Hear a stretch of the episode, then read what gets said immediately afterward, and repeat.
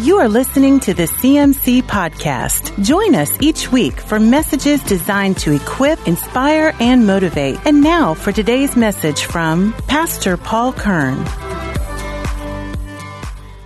Well, let's go into the Word tonight. If you want to go into Matthew chapter 6 and verse 19, we are in Sermon on the Mount, part 8. And we're going to be talking about treasures in heaven and worry and how to face life every day. I mean, I, I just, this is so practical what Jesus, our Master, is teaching us, and it's just so good. Um, we're going to read some of this together. So if you want to, I'm, I'm going to be reading out of the uh, New Living Translation. So we're going to start Matthew chapter 6, verse 19. It says, Don't store up treasures here on earth where moths eat and rust destroys them, and where thieves break in and steal. Store your treasures in heaven where moss and rust cannot destroy and thieves do not break in and steal. Your eye is like a lamp that provides light for your body. And when your eye is healthy, your whole body is filled with light. But when your eye is unhealthy, your whole body is filled with darkness. And if the light you think you have is actually darkness, how deep that darkness is. No one can serve two masters, for you will hate one and love the other, will be devoted to one and despise the other. You cannot serve God and be enslaved to money. And that is why I tell you not to worry about everyday life, whether you have enough food and drink or enough clothes to wear. Isn't life more than food and your body more than clothing? Look at the birds. They don't plant or harvest or store food in barns, yet your heavenly Father feeds them. And aren't you far more valuable to Him than they are? Can all your worries add a single moment to your life? And why worry about your clothing? Look at the lilies of the field and how they grow.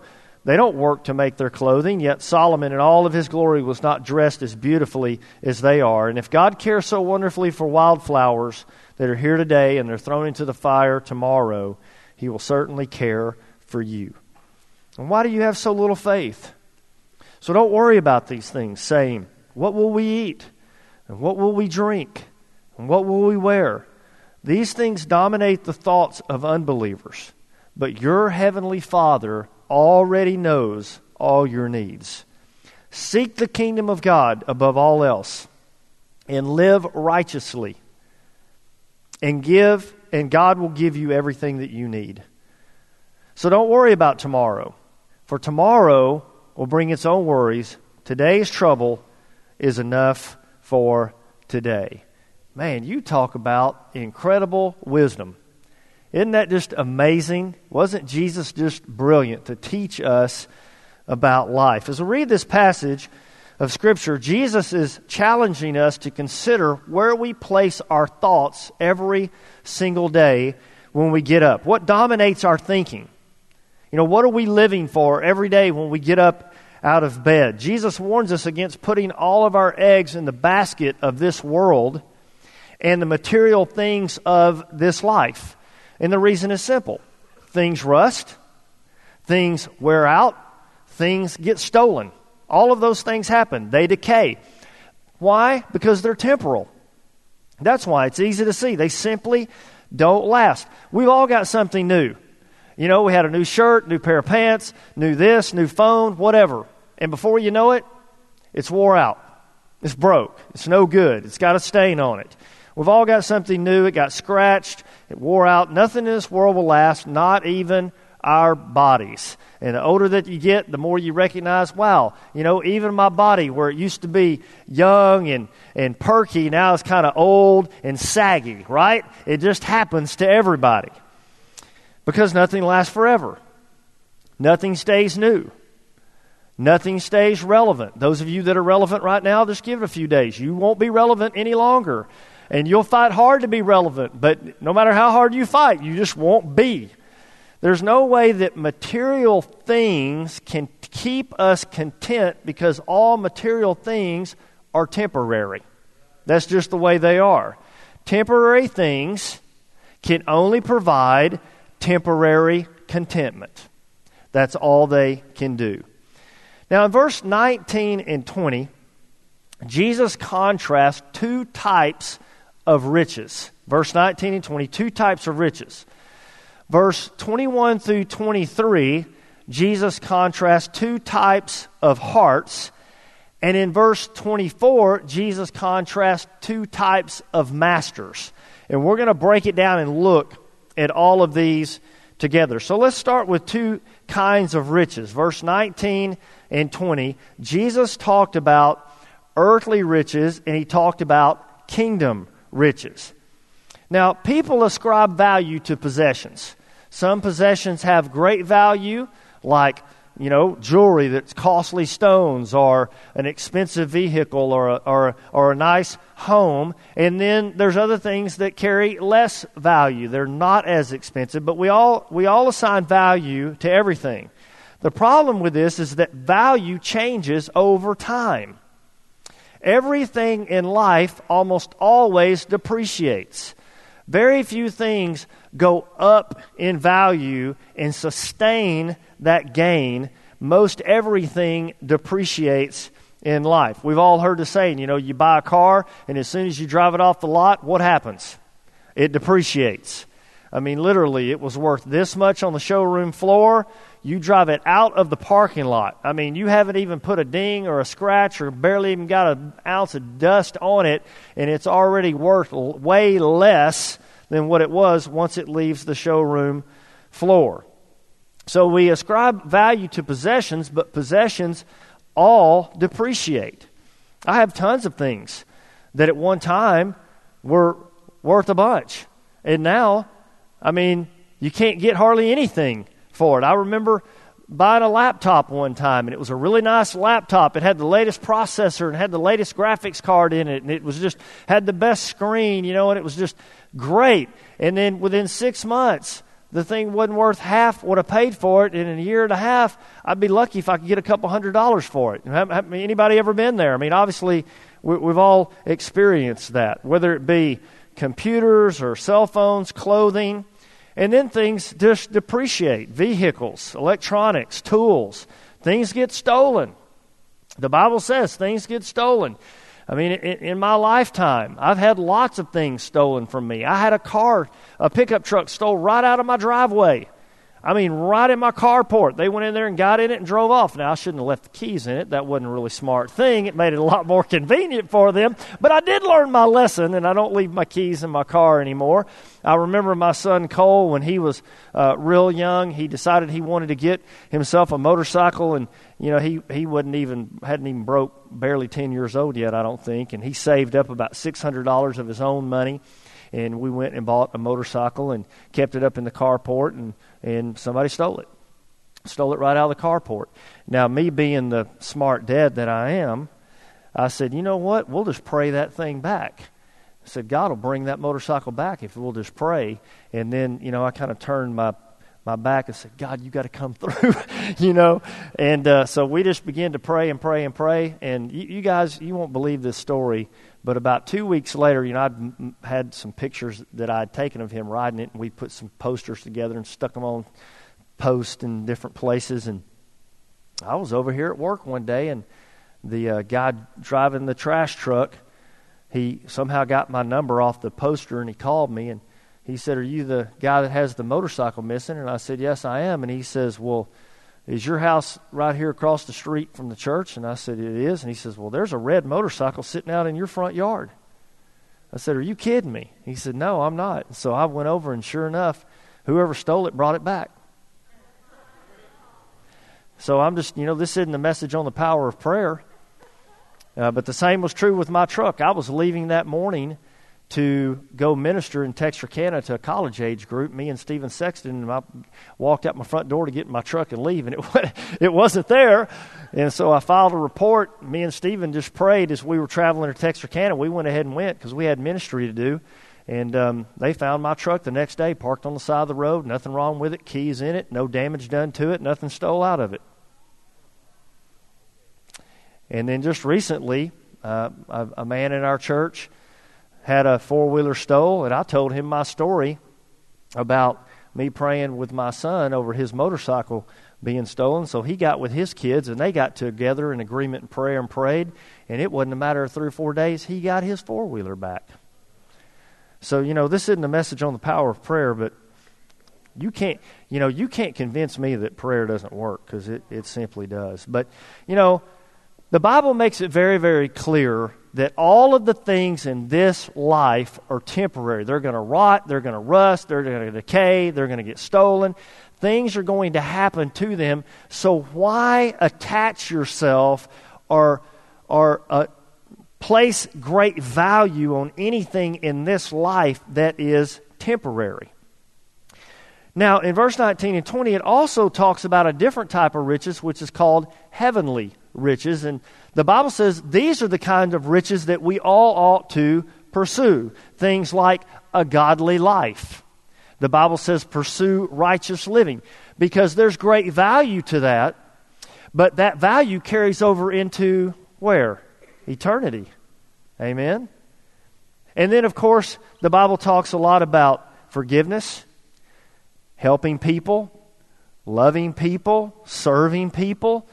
The Bible talks about placing value on things like peace in your life and joy in your home and in your heart. See, there's a there's an eternal kingdom and it's full of great eternal things. And God says, if you'll put your primary focus on these things and make these the riches that you pursue, then life will work a whole lot better for you. Then in verse 21 through 23, Jesus talks about two kinds of hearts a good heart and a bad heart. A good heart, he says, is full of light and it's full of truth. A bad heart is full of lies and deception and darkness. Many of us used to live in that place. We had hearts like that. Thank God that Jesus came in. Amen. And he, he redeemed us. We don't have hearts like that anymore. We have hearts that desire to live right and desire to honor God and want to do the right thing. Man, I mean, for me, I used to love doing wrong. I used to love getting in trouble. I used to love sinning, and I would get as many people involved with me in it as I possibly could. But when I met Jesus, I no longer enjoy doing that. Now, I'm not perfect, and I still make mistakes, and I still sin from time to time, but I don't agree with it anymore. It bothers me. It grieves me. I want to be quick to get my heart right with God when those kinds of things happen in my life. And that's the difference between a bad heart and a good heart. In John chapter 8, verse 12, and if you want to look there with me, you can. John chapter 8, verse 12. Jesus is talking to us, and it says, Then Jesus said, I am light to the world, and those who embrace me will experience life giving light, and they will never walk in darkness. And you know, honestly, I have to say, that that's true in my own personal life. I'm not saying that I haven't had dark times since I've been saved, but I haven't walked in darkness. Jesus was the light for me that led me through those dark times in my life. Now, this obviously doesn't mean that you're never going to make mistakes. This obviously doesn't mean that you're perfect and you do everything right. But what it does mean is that you're connected with God and you're pursuing a relationship with Him, and that is your primary focus and your primary concern. That is what's more important to you than anything. Why? Once again, because our relationship with God and our home with God is eternal, and everything here on this planet, everything is temporary. Clearly, we understand we didn't bring anything into the world with us, and we're not taking anything when we leave, when we go out of this world. So Jesus then talks about a bad heart. A bad heart is a heart focused on greed. It's a heart that's focused on material possessions. The Bible says both masters are going to call to us. Both masters. Jesus, our master, and then materialism the master of material gain, material wealth, the temptation to pursue material things. They're both going to call to us, and what's going to determine how we respond is our heart. If our heart is in the right place, then we'll hear the voice of Jesus. If our heart is in the wrong place, we're going to be tempted and led astray from the path that God wants us to walk on. The scripture makes it very clear. You can't serve God and serve material things. You know, and you've heard probably people say this before um, God's not against material things, He's just against material things having you. right? And I believe that's true. I mean, obviously, um, God put us in a world that has material things. And that I think that's why Jesus is being careful to teach us how we are to navigate our attitude and our heart toward material possessions. A choice has to be made. See, when things become our God, we get ourselves in a really bad place. One of the things that I've really noticed just over the years being a pastor and talking to people, um, you know, who kind of veer off the path and, and material, thing, material things become really important to them. The thing that I've noticed, one of the first things that becomes less important to people like that are people. Material things become very important, and people begin to become less and less important. Having things become our focus, and our relationships tend to get pushed to the side. And I really want to encourage our church. You know, the, the only thing that really matters is the relationships that you cultivate in life. Now, don't get me wrong. We all got to wake up. We all got to work. We all have to make a living. We have bills to pay. We have to eat. We have to live. God knows all of that. But God never meant for us to get the cart before the horse and begin to make material things and material possessions our goal at the expense of having relationships with people that we do life with every single day. I, I, I think that when that happens, people become a means to an end instead of the end. And people can never be a means to an end. And when, when material things become our pursuit, we tend to use people to help us achieve those goals instead of understanding we do life with people as we're just living our everyday life. Amen. Look with, look with me in 1 John chapter 2. And man, I'll tell you, if you haven't read the book of 1 John lately, man, it's great. I highly recommend it in your devotional time reading First John. It's such a great book. 1 John chapter 2 verse 15. Listen to this wisdom. Don't set the affections of your heart on this world or in loving the things of this world. The love of the Father and the love of the world are incompatible. For all that the world can offer us, the gratification of our flesh, the allurement of things of the world, and the obsession with status and importance, None of these things come from the Father, but they come from the world. And this world and its desires are in the process of passing away. But those who love do the will of God live forever. You know, it's not hard to see that this world is passing away. Mean, anything that you build over time, it begins to decay, it begins to rust, it begins to rot, it begins to wear out, and before you know it, it's time to throw it away, or it just simply rots and there's nothing left. You know, I think about all of this area out here that we live in, you know, and what it looked like a hundred years ago. I mean, way different than how it looks today. What this area looked like 200 years ago, right out here in this area. Do you know there were all kinds of homes and buildings and places that are here no more? I mean, people that had established businesses and homes and cars and all kinds of things. And all those things, they're gone now. You wouldn't even know that they were ever here had somebody not told you. Amen? And so we have to understand that life is simply temporary. That's why in Matthew chapter 6 verse 25 it says don't worry and be anxious. As a matter of fact, Jesus tells us three different times in verse 25, verse 31 and verse 34, he tells us, don't worry and be anxious. Now, Jesus is giving us a prescription. I like to look at it this way. It's kind of like your doctor saying, okay, I'm going to prescribe this medicine to you. And if you will take this according to my instructions and you will do this consistently, this will get you healthy and it will keep you well. And we've all been in those situations where that's happened for us. So Jesus is telling us don't worry and don't be anxious. Now, easier said than done, right? but Jesus wouldn't tell us if it was, it was possible if it wasn't possible. He wouldn't just tease us and say, Don't worry and be anxious if it wasn't possible to live that kind of life. And so he begins to teach us and show us how we can achieve this type of living. So our responsibility is to pursue heavenly riches, maintain a good heart, and keep God first, not money, not material possessions. So while we're working, while we're paying our bills, while we're living our life, we're keeping God and His kingdom in the forefront of our mind, and we're living our life to honor Him. Everybody go to Matthew chapter 6, verse 25. I want to read through a few of these verses together.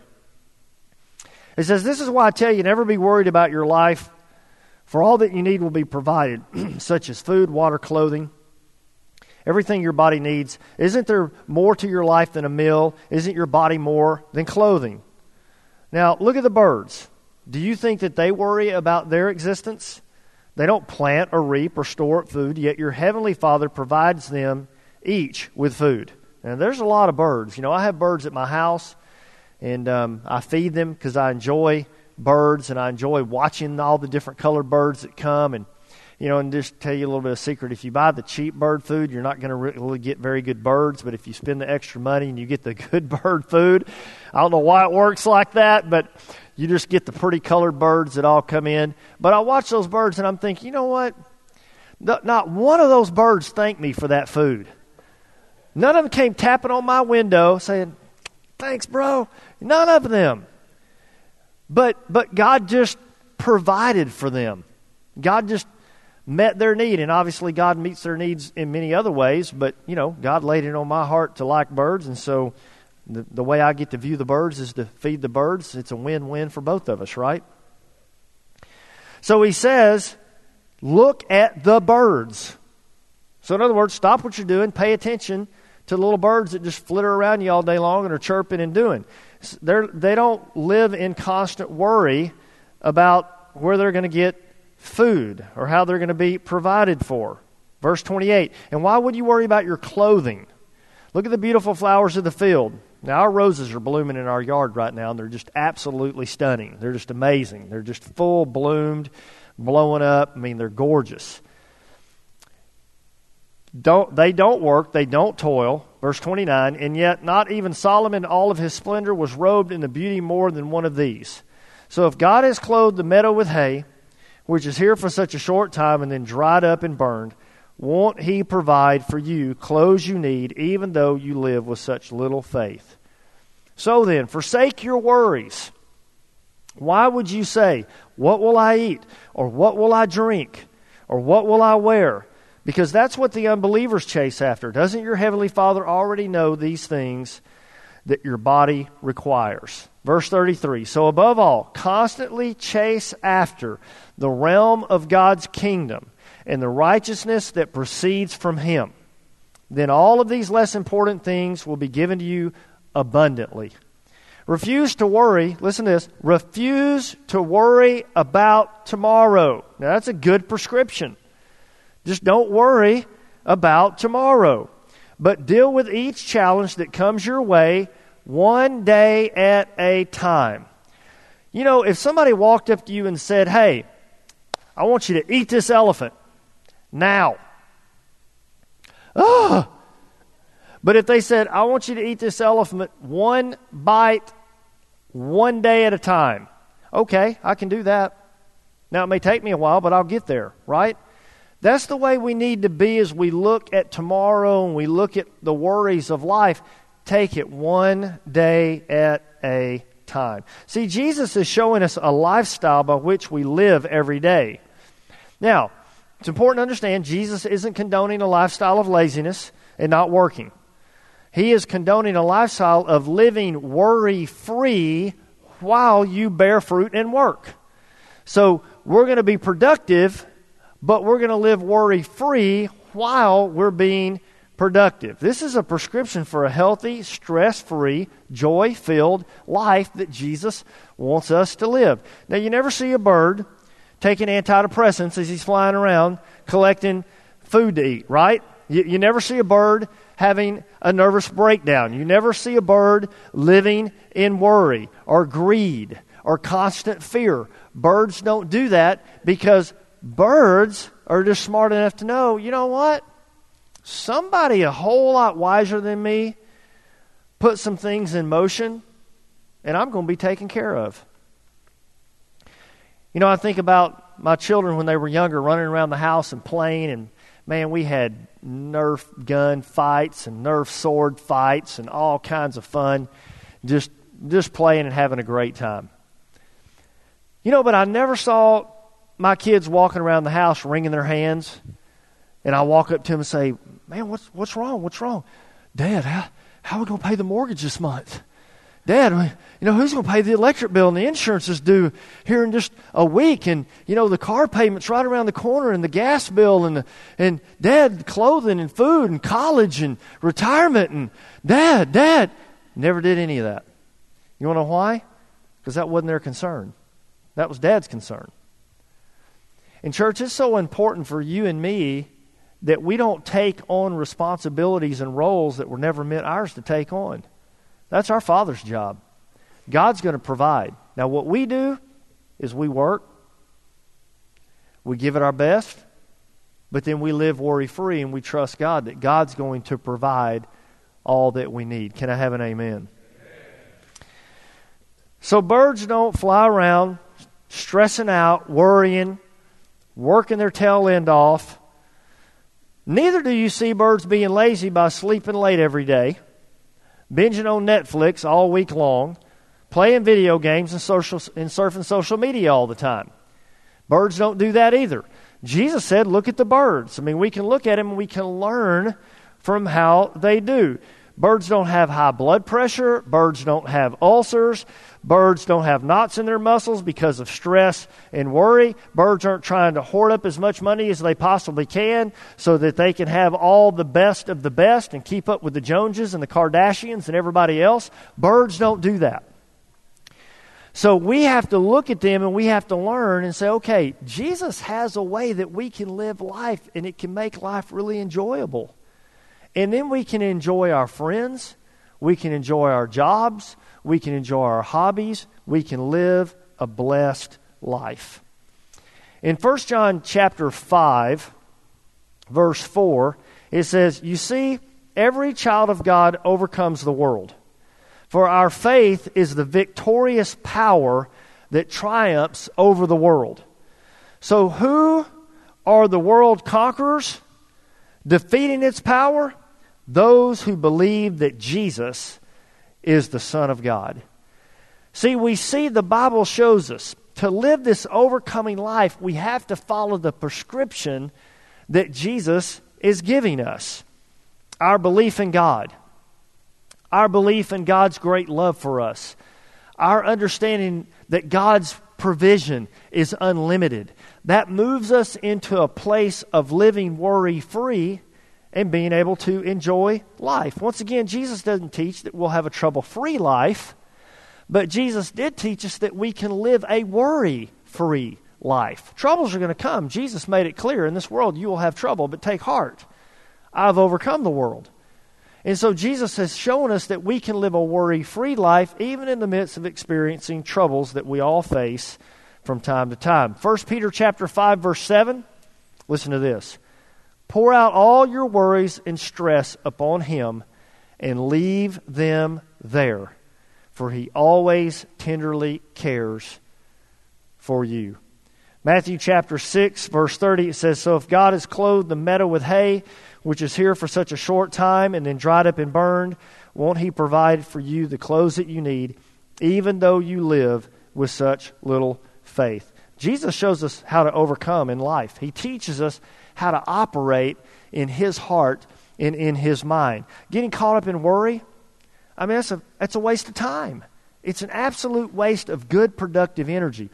Don't waste your time worrying. Spend your time praying, trusting, believing. Jesus says, Take care of today and trust God with today. God will meet our needs and God will provide for us.